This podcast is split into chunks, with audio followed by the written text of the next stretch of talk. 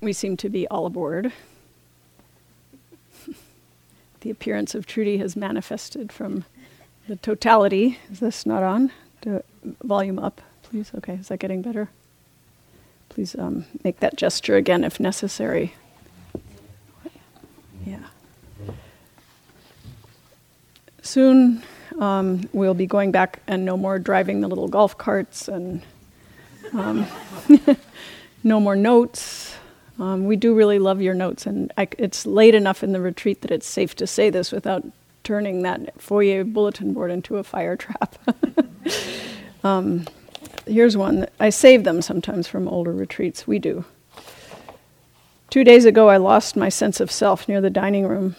It was a gift from my parents in other conditions and was very important to me. If found, please speak to one of the managers. No questions asked. Thank you. and then this became so sorry that you lost your sense of self. Make plenty of room to mourn and feel the loss. It is impermanence. No thing lasts forever, including senses of selves. But now that this one is gone, there will be room for a new one to grow. Stay open and enjoy the surprise as your new self is birthed. A little heart. This is another yogi note, like it's a teacherly like one. A then teacher. A teacher like yogi wrote back to the person who'd lost their sense of self. This one, very caring. Then someone else wrote, "You may be more fortunate than you realize." Or another one, I saw a sense of self on the ground near the terrace, but I didn't deserve it, so I just left it on a chair.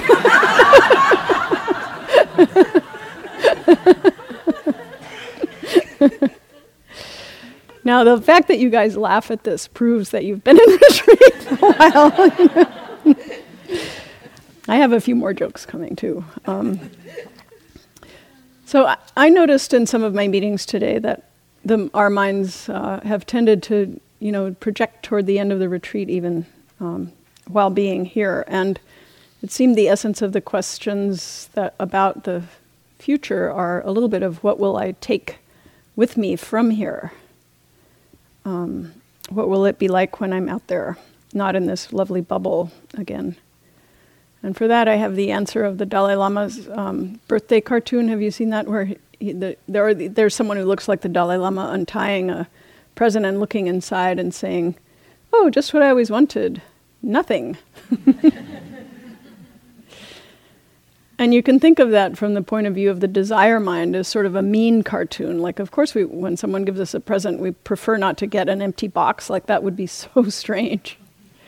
Or, like, um, the ability to not feel deficient or to, you know, not want for anything inwardly. And tomorrow night, Jack will speak about, you know, intention and um, somewhat take care of the many of the questions that may be coming up for you. So to say that this is our last night of noble silence, and if there's any way that you'd like to invite yourself to open more deeply and feel in your bones what you really know, um, based on this sense of quiet and the structure, please do so.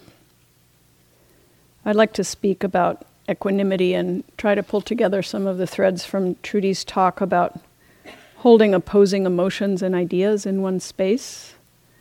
Um, Anicca Anatta Growappa, I think it was. Um, and Teja's, Teja's clear essence of how we appear as a relative self and sometimes we lose that vastness of interconnection or the unconditioned, take the unconditioned part of ourself for granted, and how the two of those are not really opposed. Um, that we can't have the self without the totality or the totality without its expression as who we are. That's kind of equanimity that these um, oppositions and dualities of life seem to reveal each other. Like the sound and the space around it this morning um, happened for, as Jack guided us through the meditation, to feel how um, those beautifully soothing sounds come and go, come and go out of something that can't be named or pinpointed. I feel a little bit calmer than I did um, in my first talk, nonetheless, to try to give a talk is a little bit like having a sitting where I start writing and then suddenly it's like, who changed the channel? like, so um, bear with me. I did get some nice affectionate notes about my previous stream of consciousness talk. So, thus encouraged, I'm going to give another one similar.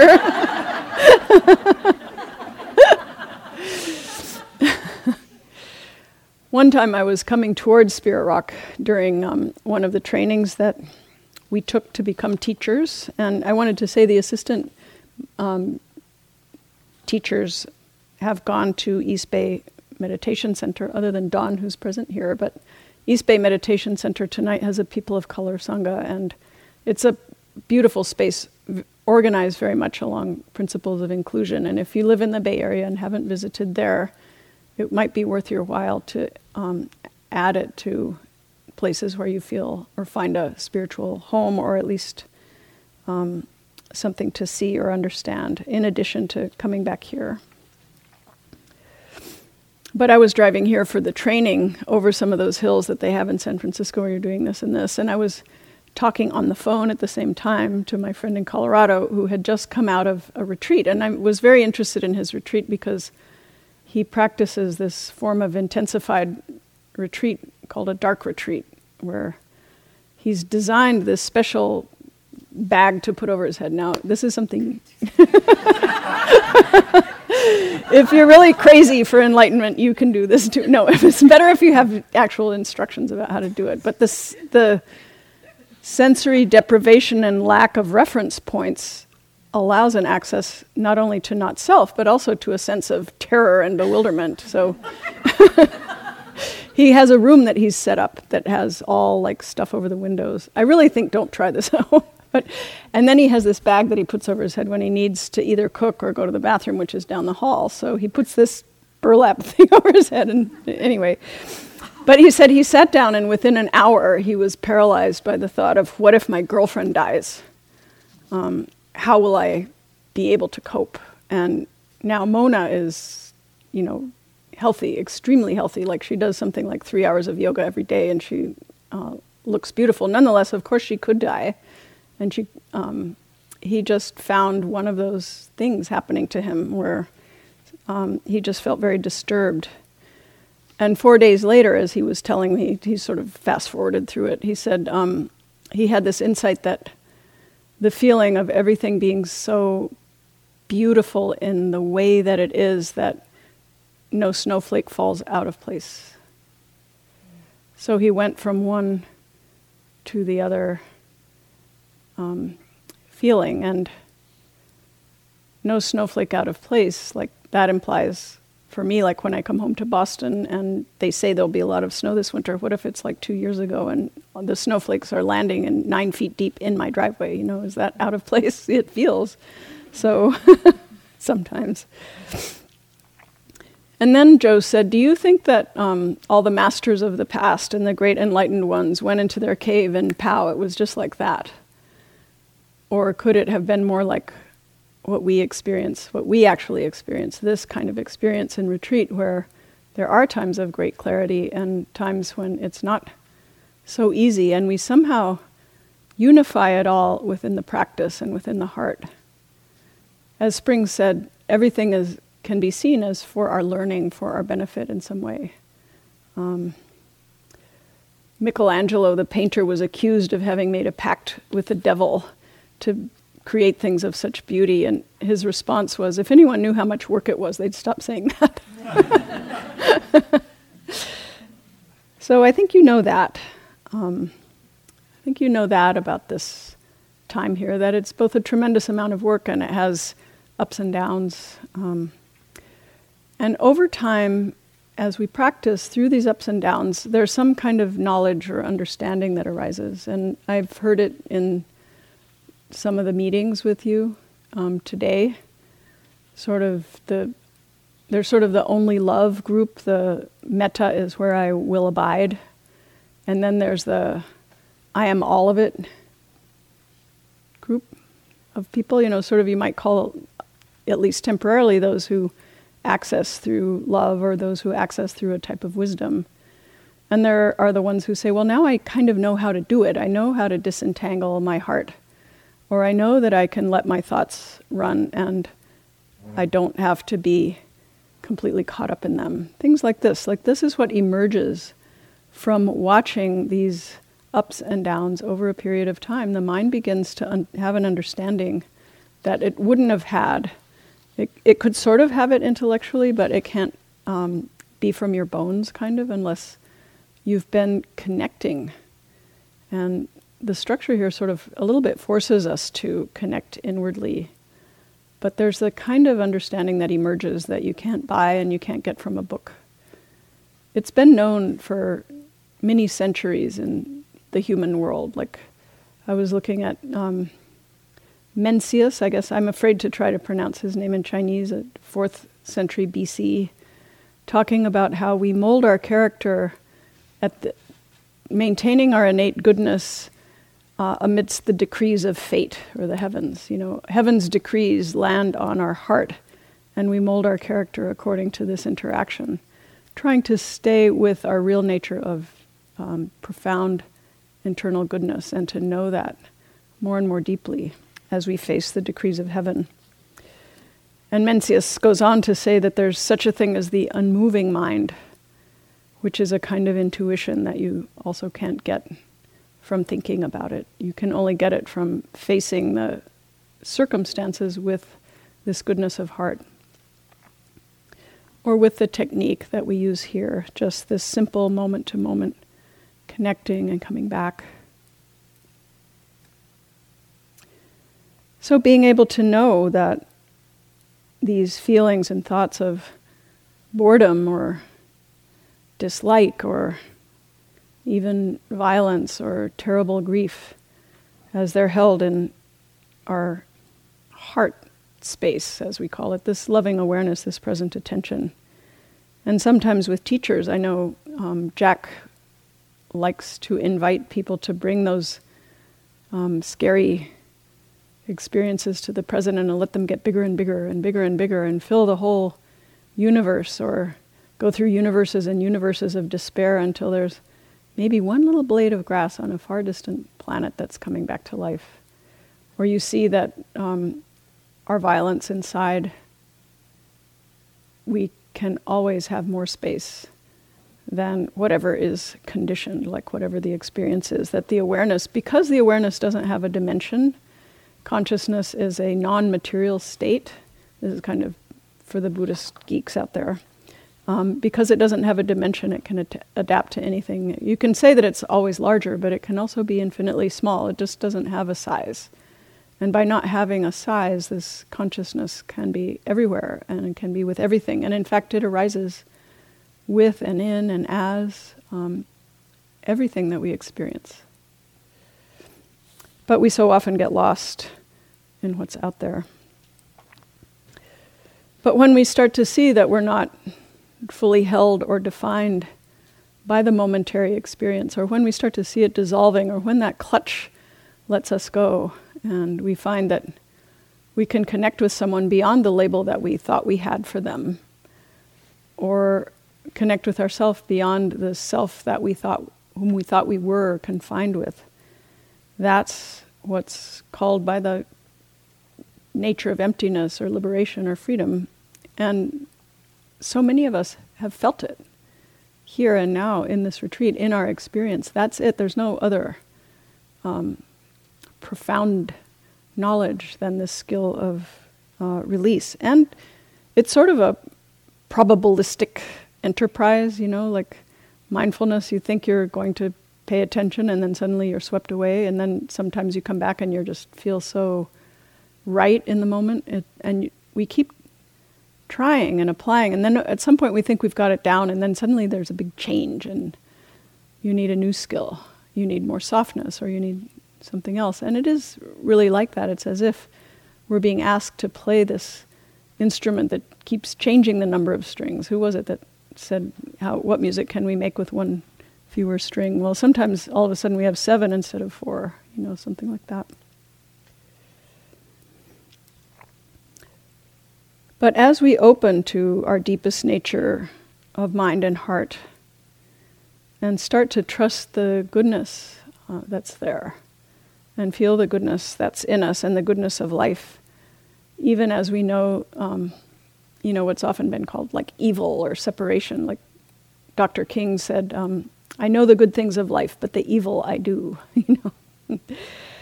Yet he was what we might call a saint, you know, someone who had a real vision and gave his vision to the world, but he knew also within himself, not perfect. That's equanimity, too, in a way, of the sort that Trudy was talking about yesterday, that we can sometimes know that there's parts of ourselves that are really not finished. We were listening um, yesterday to Aung Zaw, who was, is a journalist from Burma who's really kept a voice of truth and precision and clarity through so much of what that country has undergone. And while he says maybe it's likely that, or possible that in 50 years there will be peace, right now there's sort of these skirmishes, and the, it may be that the army is keeping certain conflicts alive or allowing certain bombs to go off so that the army can justify its own existence. So at some point they might be able to take over again. And trying to keep it all sort of in, in clear perspective that there really is a possibility now. There really is room for hope in a very mixed landscape. As he was speaking, I was just reminded of my life or my mind or so much that goes on that is qualified, both good and bad, and skirmishing in this area, but lots of peace over here, and maybe mindfulness is a good leader. And then for a good leader to exist, there need to be a lot of other elements in place, like those who are ready to hear the teaching, like the part in myself that uh, needs to listen, or the parts that don't listen, and what happens with that. It's always kind of a very um, complex picture. Try to be mindful and let things take their natural course. Then our mind will become still in any surroundings like a clear forest pool. All kinds of wonderful, rare animals will come to drink at the pool, and you will clearly see the nature of all things. You will see strange and wonderful things come and go, and you will be still. This is the happiness of the Buddha. Such a beloved quote, and so beautiful and so true.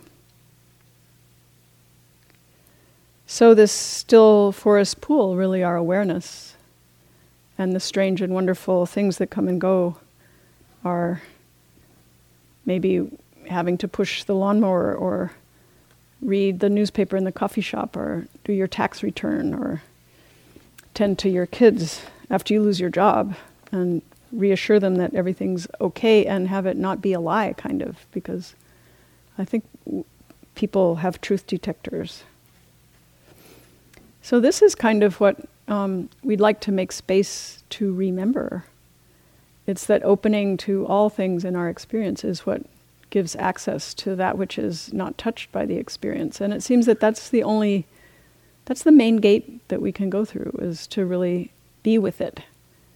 We don't always be with it so easily all by ourselves. Like there's a joke of like it takes seven attendants to have Thich Nhat Hanh walk so slowly, kind of when, when he was walking. I'm sorry to say that, but um, and how much support does it take for this one retreat? Like the staff who are um, present and very welcome, the cooks who work very hard, all of our efforts to do the jobs here, um, all of the people at home that are allowing you to be here or someone watering your plants, maybe, or whatever that might be, or all the time of work that you put in to be able to afford the fee. Like, all of this goes into being able to create this time where we can touch something and learn a skill that's um, quite delicate and not easy. Ran Ortner, the painter, said, there are moments in painting when you're somehow processing more information than your actual mind is capable of holding. As a painting gets complex, it gains the same quietness I've found in racing motorcycles and surfing, where the demand for deep internal, calm is big. A person is most powerful when they're in a state of inner peace, and art brings magic back from that mysterious place.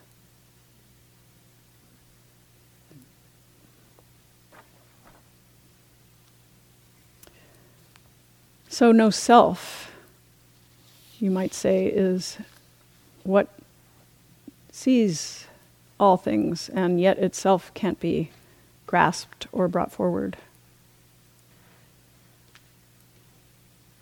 That's present without sort of manifesting, let's say. The wanderer Vacchagotta approached the Buddha and said to him, How is it now, Master Gotama? Which is sort of like saying Mr. Nisker or something like that. He just used his family name. In other words, I think he sounds like a little bit of a hard ass already, kind of. like, so how is it now? Is there a self? And the Blessed One was silent. Then, Master Gotama, are you saying there's no self? A second time, the Buddha didn't say anything. Then the wanderer Vacchagotta got up and left. And I think he was like, forget it. Like, the guy's not talking. This doesn't work for me. There's no answering, doesn't work. Um, maybe he didn't listen to the silence carefully enough. So then afterwards, um, the Buddha's friend Ananda says, um, How come you didn't say anything to that guy? You know, like, basically, like, what were you up to? And the Buddha said, Well, you know, first, if I'd said there was a self, I would have sided with those who say that the eternalists. And if I'd said no, I would have sided with the people who say there's, you know, the, the nihilists. And would it have been consistent with the actual realization that all phenomena are no self, are not self? Will expressed this very clearly the other night. And Ananda goes sort of, no, you know, kind of, I think, no. Um, and then the Buddha goes on, he's still talking. He says, If I'd said there was no self, the wanderer Vacchagotta, who's already confused, would have gotten even more confused by saying, It seems the self I had formerly doesn't really exist right now. So, what does that mean? The silence that holds the self I had formerly, right? Sometimes I think the Buddha was probably resting in a state that you could maybe observe closely when he wasn't speaking, but that um, it's kind of time to listen to silence or something like that.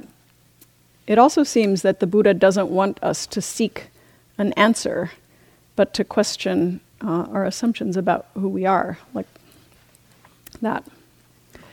My monk friend in Sikkim um, just came back. He's, one of his jobs as a monk is to go to the public hospital and help people die, kind of. He provides, he does a ceremony with a bell and some prayers and stuff. And people who are from that culture understand that this is to help them through the process of dying and find a sense of peace and tranquility through entering the heart of Amitabha Buddha, the one like this big red sunset colored, warm, enveloping, loving space. And all you have to do is touch Amitabha's like toenail and you go right to this space of openness through the process. But he said while he was doing his drum and bell that he started crying because the person that was dying was someone who had ruined his liver and kidneys with alcohol.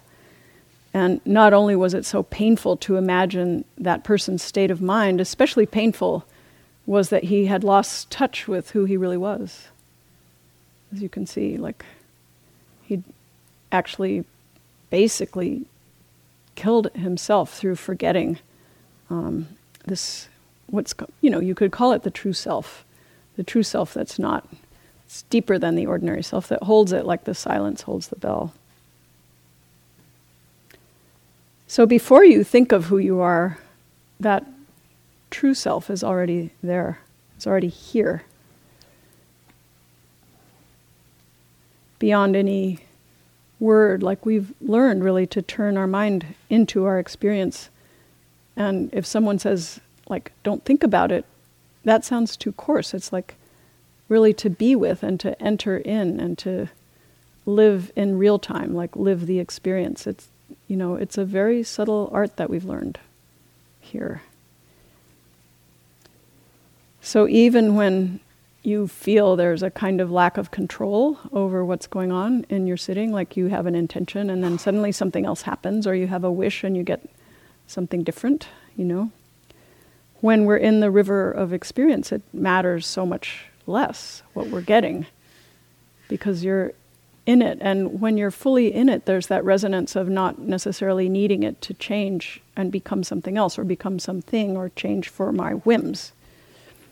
someone in the meetings today, um, I should have asked you to sign waivers for, to be quoted in the talk, but I kind of paraphrase them enough that I hope people don't feel too zeroed in on. But someone saying, you know, that we're all of it.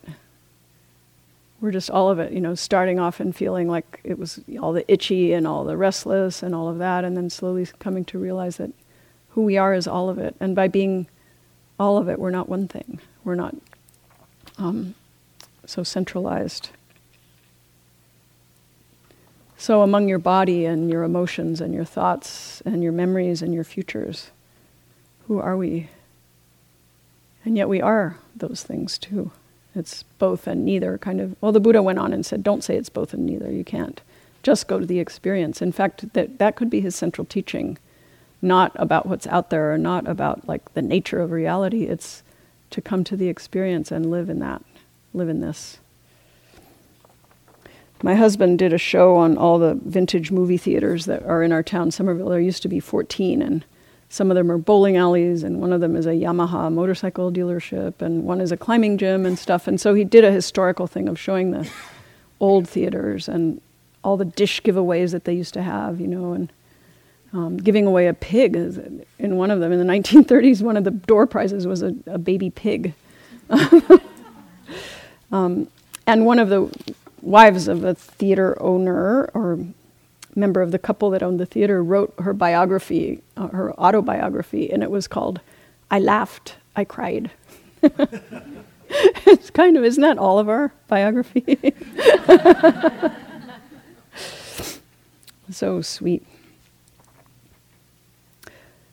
So, how could I want to be different?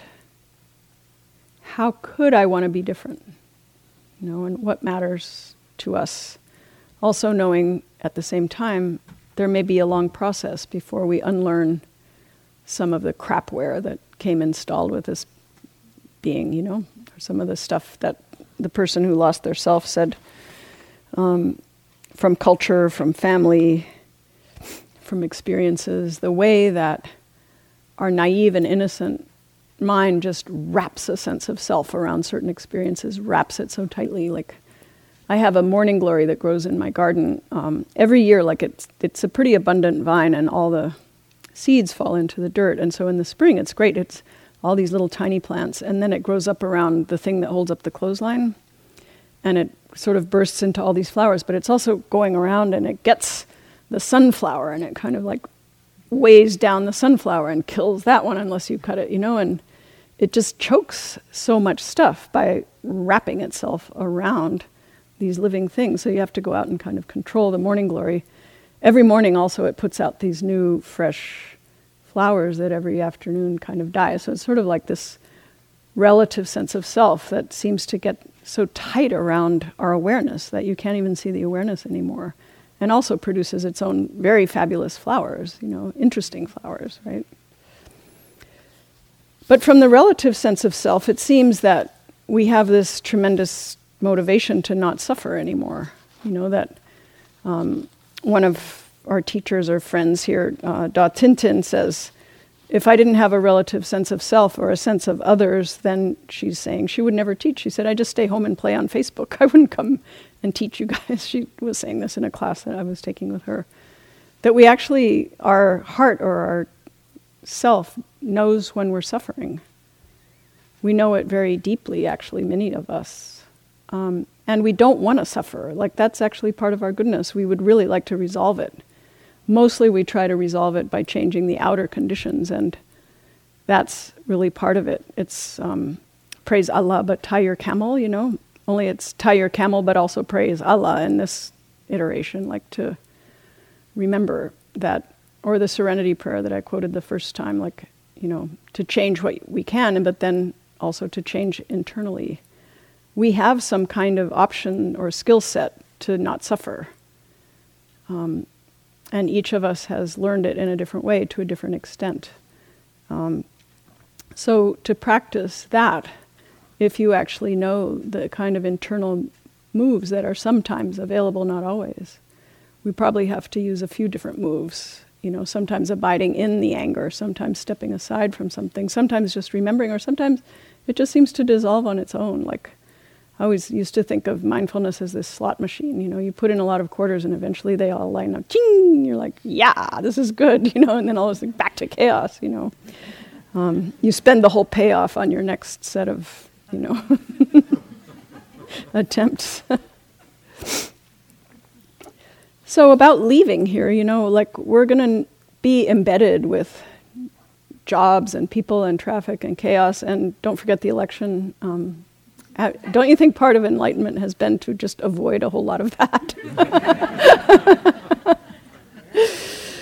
um, who was it? Trudy, were you the one saying that the Onion said that they've decided to prolong the campaign until December in case we needed to get the oh till next June because we don't know the candidates well enough. right. Eight more debates, three more town halls. Eight more debates and three more town hall meetings.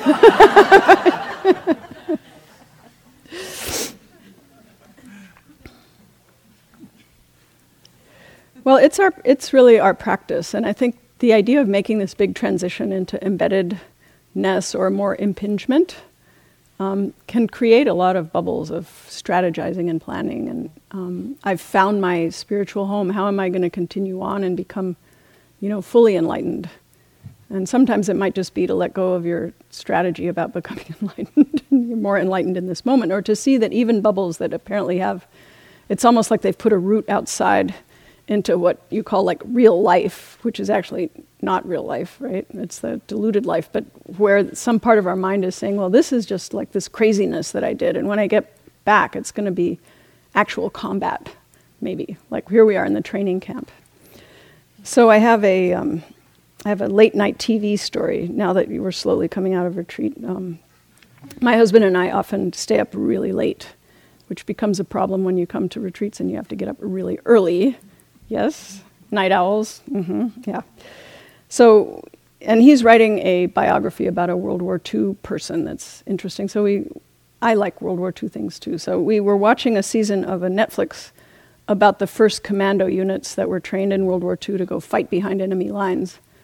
And it was kind of one of those documentaries which had reenactments and stuff. And what the sweet thing that they did was they actually found some of the survivors of the original units who were now in their late 80s and they got them all and they some of them they took them back to scenes of battles or operations that they'd done or they talked to them about their training and they put on their old berets and their hats and stuff and they're like in their little british gardens and demonstrating the moves on each other. They say like now you come up behind him and you take his helmet and you go you know and you break his neck and stuff.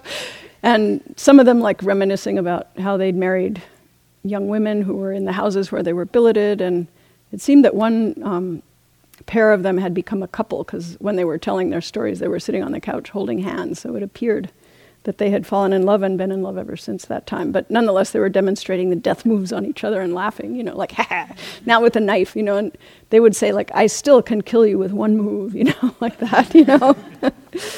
so remember, I'm going to talk more about killing you with one move. But they went into the Norwegian fish oil plant that this fish oil was being used for bombs, and so they went behind the lines and they expected to encounter nothing but like flabby resistance, but instead they found a bunch of uh, hardened soldiers who were back from the Russian front. So it was a much worse battle than they anticipated. And one of the young men, it was his first battle, said they were all hiding in people's houses because they were fighting through the town to try to get back to their boat. So they're hiding under this table in the kitchen, which is maybe like the roof of this, you know, they're, and the bullets are going over their heads. And it's Christmas. They haven't eaten anything in a while, so they're reaching over the table and getting the Christmas dinner and eating it and listening to the babies crying in the basement and stuff. And then they're thinking, like, we're going to have to get out from under this table and get to our boat. Otherwise, eventually, we'll just be killed in this shelter. you know, we can't um, stay here.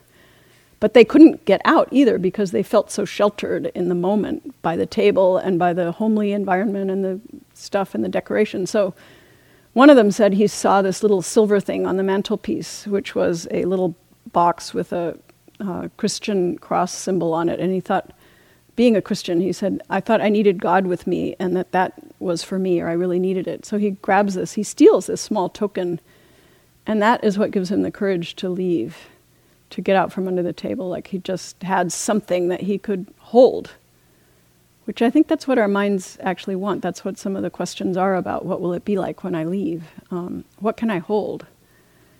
And for this man, it was an external talisman that gave him an internal mind state. You see, it wasn't really the thing, it was the ability to find something in himself that would allow him to go through all the noise and the possibility of death to get out. So in this episode, they bring him back to the same house 50 years later and the same family. Like the baby who was crying in the basement is now the lady living in the house. And she has this very interesting purple curtains and really bright purple, amazing curtains, and the same table that they were hiding under. Then they have a conversation sitting at the table, and he starts crying and says he's so sorry he stole this from her house because, you know, isn't a kind of person that usually takes other people's things. And she said, um, It was for you. And she sort of, he pushes it across the table to her, and she says, This was my grandmother's thing, and I will give it to you now, and I forgive you completely. But then he opened up, she opens up the inside, and it had all these Bible verses in it, which surely by then the man had read. And the verse that she that was on the top was, um, "Be not afraid, for I am with you." You know, and it's something like that of to be with ourself or to be with our true self or that spirit of of knowing how we can do it to um, get out from under the table, any table, like not just this one, the table of a certain conversation that you don't want to have, or um, maybe even getting out of bed on certain days.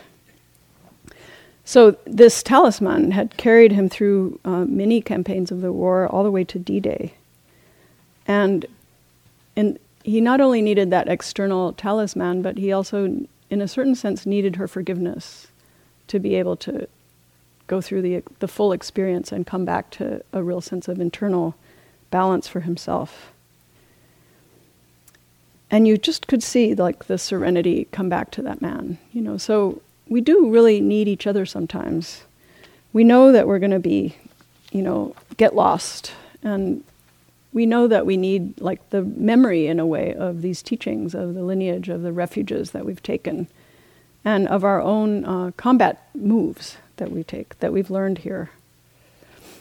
So like one of our teachers tulku urgyen said like the, the main move is just to turn the mind like this. Like he said it's just like your hand. Like the hand is going out and looking for things like this you know and when we need to we remember this to turn back and look inward to look at, or let's say look at, let's say no, let's say be with, let's say, what is that? It's a kind of like a whole body understanding of how do we find access to our full experience here and now. Coming back to being the one on the chair or the one who's angry. Um, with a kind of tolerance for the experience of life.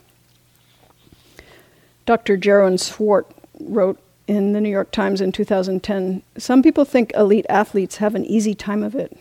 It just doesn't get any easier. You hurt just as much, but knowing how to accept it is what allows people to improve their performance. So, wishing for bliss or wishing for an end to this or some you know pleasant experience isn't the only way. Like, stop planning to be a Buddha and just be um, not needing to be different, there you are already as a Buddha now, here. Who are we really? What are we really? And if each of us had no name, then who would we be then? So it's important to be able to just hold this when you take away the things that you know, that we feel that you know, and what's there instead? Like sometimes it's just a kind of plainly openness, like to look at your experience and say, you know, who is knowing this? Who is seeing through these eyes? Who or what is seeing through my seeing?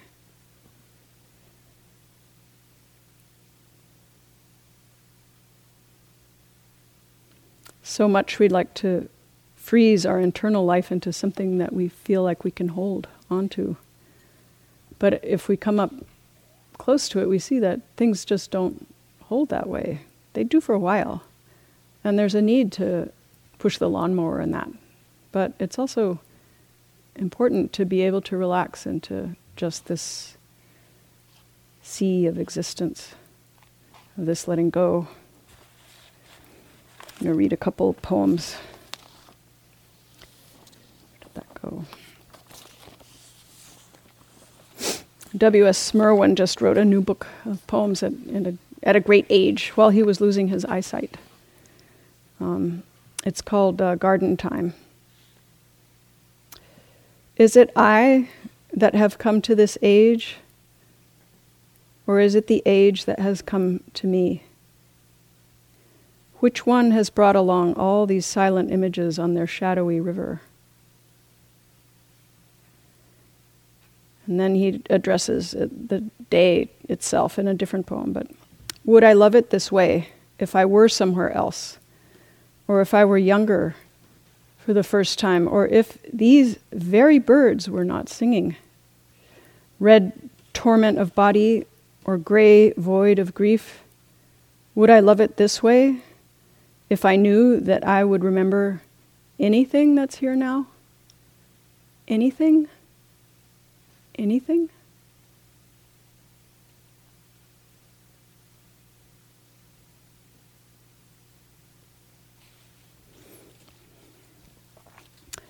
So we will remember um, some things. We will remember more like carrying in our bones the, the knowing of this. But it also, as a relative world, needs some tending and attention uh, when we leave, it, as it's needed tending and attention here. I just made a small insight that often my getting from one end of my ordinary day to another feels like I'm kind of going through a jungle, like it's dramatic sometimes.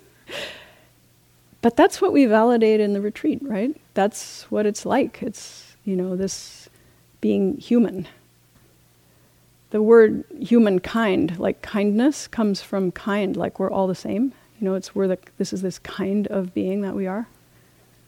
This kindness knows um, that this is what it is to be human, to be kind of a vulnerable, fragile thing going 67,000 miles an hour around the sun, or Wes knows those kinds of statistics, and wishing that we could just hold on to something and not being able to, and learning that there's often that gesture of letting go that provides like the happiness we're looking for. I said it in the other talk, like to hold it here and not like this. So there was a um, tricycle story about a Catholic priest who was dying, and this was written from the point of view of one of their hospice attendants, and that the wife really um, didn't want to let him go and was always strategizing about another treatment and stuff, where the priest was really getting ready. And finally, um, he found a way to tell her that he wanted to walk in the garden. And without having to say it, because of their close connection, she understood that for him it was the garden of the Lord, like his father's garden, that he was ready to go home to peace, or that he was in peace and just uh, ready to let go. And she allowed the peace that was in him to become a peace that she could feel. And she, with her being able to let go of him, then he was able to let go in, um, in his process. So, for that, I really thank us all for being here and doing this important work together. This thing that well, could seem like a really inscrutable joke to a lot of people. Like, um, we will remind you to limit some of your descriptions of your experiences when you get home later. But as our last night of silence is, we'll have another sitting. To, I just invite us in these moments when we'll sit together as we usually do. Um, the Venerable Dhyani Ywahoo, who's a, both a Cherokee elder and holder of a Buddhist lineage as an incarnation, or recognized to be the incarnation of a uh, wise woman um, from some previous generation in Tibet. She spoke about the medicine of appreciation, how um, healing it is to appreciate. So, for all that we've learned here, for all that we've given and been given while we're here, this autumn time of harvest, this kind of autumn time of our retreat, like it's fine to reflect a little to, in order to harvest that. Like, what does it mean? Um, less the fear of like what's going to happen when I'm assaulted and I, you know, when I leave here and I have to go, you know, through a red light or something or stop at one. Remember that that red color ahead of you means you should stop your car rather than just red, you know. that this body and mind is the heart of wisdom. That we're, our heart is the wisdom heart. And that all the information flow, that the tiny particles of life that go in us and out of us and through us and around us, that this conversation between the inside and the outside, it's waiting for each of us to participate and to be of help and to radiate the understanding that we are where we need to be if we just were to know it. So, like, this is heaven, like, there's not another one. It's here. And we each know that in our own um, way. So we'll be quiet now together.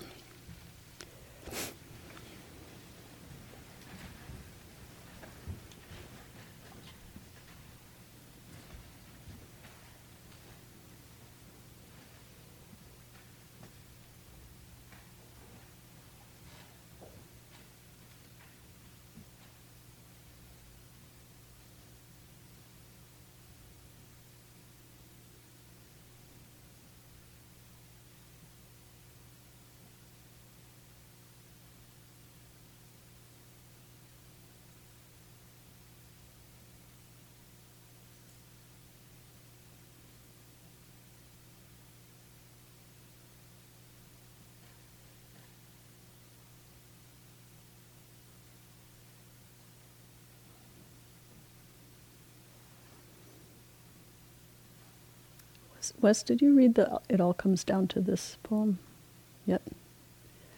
I have to paraphrase. Sometimes when I'm washing the dog or sitting on the toilet or washing the dishes, I say to myself, it all comes down to this.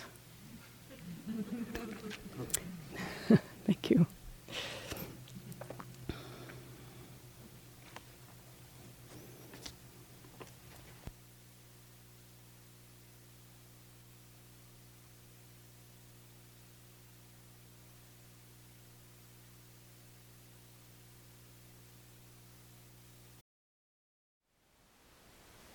Thank you for listening.